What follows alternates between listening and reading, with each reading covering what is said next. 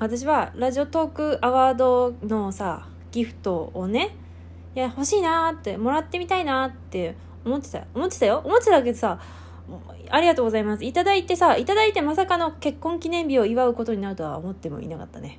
いや木下さんあのお便りありがとうございます。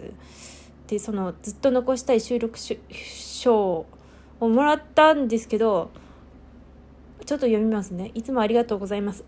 いやこちらこそありがとうございます。今日結婚記念日なので、もし祝っていただければ嬉しいですっていう。まさかのさ、結婚記念日を祝ってっていう。いや、まさかのさ、これがリクエスト表みたいになるというか、なんか、ずっと残したい収録表を対価に、収録書を対価に結婚記念日を祝うことになるとはね、また言っちゃったけど、思ってもいなかった。おめおめでとうございます。っていうか、うちそんな木下さんの人生の節目を祝いまくってっけど、いいのだろうか、これは。いやびっくりだよあ。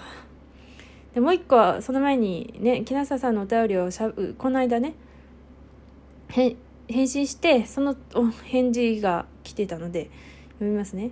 お返事ありがとうございます。あいやこちらこそ。解釈違い。もう少し具体的に言いますとああああうんと待って。木下さんが友人の友人の作品を見れないって言ってたやつを具体的に。はい。友人の作品はどのジャンルでもギャグでカップルの中仲がなかなか進展し、待って待って待って待って、待ってね。友人の作品はどのジャンルでもギャグ、はい。で、カップルの仲がなかなか進展しない。はい。あという、ものすごく私好みのタイプなのですが、木下さんのタイプを知るというね。あ、そう、時々、はい。友人の漫画のトーン張りをしていた友人の友人は、待ってくれ。えっと、友人の漫画のトーン張りをしていた友人の友人ね。はい。仲がいいイコール 体の関係があるに決まっているという主義の人です。植物的ですね。なるほどね。私こういうタイプ苦手なので、ああ、苦手なんですね。ああ、そうなんですか。原作からして明らかに狙ってるよねってカップリングのものは平気なんですが、あ、そうなんですか。なんか急にびっくりした。木下さんの好みと苦手と結婚記念日を知るという、どどういうラジオなんだっていう。でも、ずっと残したい収録書を言いづれえなこれ。対価に。対価にな。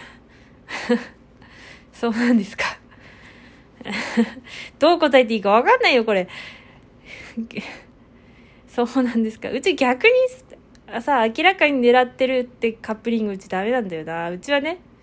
うちはダメです。逆にね。なんかそのなんかそのいやなんか分かっててやられてんのが嫌ってていうかなんかどうせ好きなんでしょみたいな「ありがとうございます!」っていただくやつと「くっそー!」ってなるやつがあるからね いや別にうーんまあそのお膳立てされてねまあまあ人それぞれだけどねうちその少年漫画のヒロインがいかにもくっつきますっていうのがあんま好きじゃないっていうのがあってまあそういうことなんだよね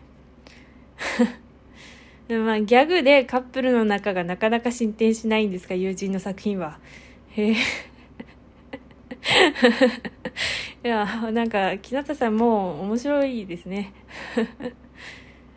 どうしよう、これ。結構でも話膨らませられるけどどうしよう。今日結婚記念日なんですもんね。なんか普通に祝っておこう。いや、おめでとうございます。なんか面白いですね。ありがとうございます。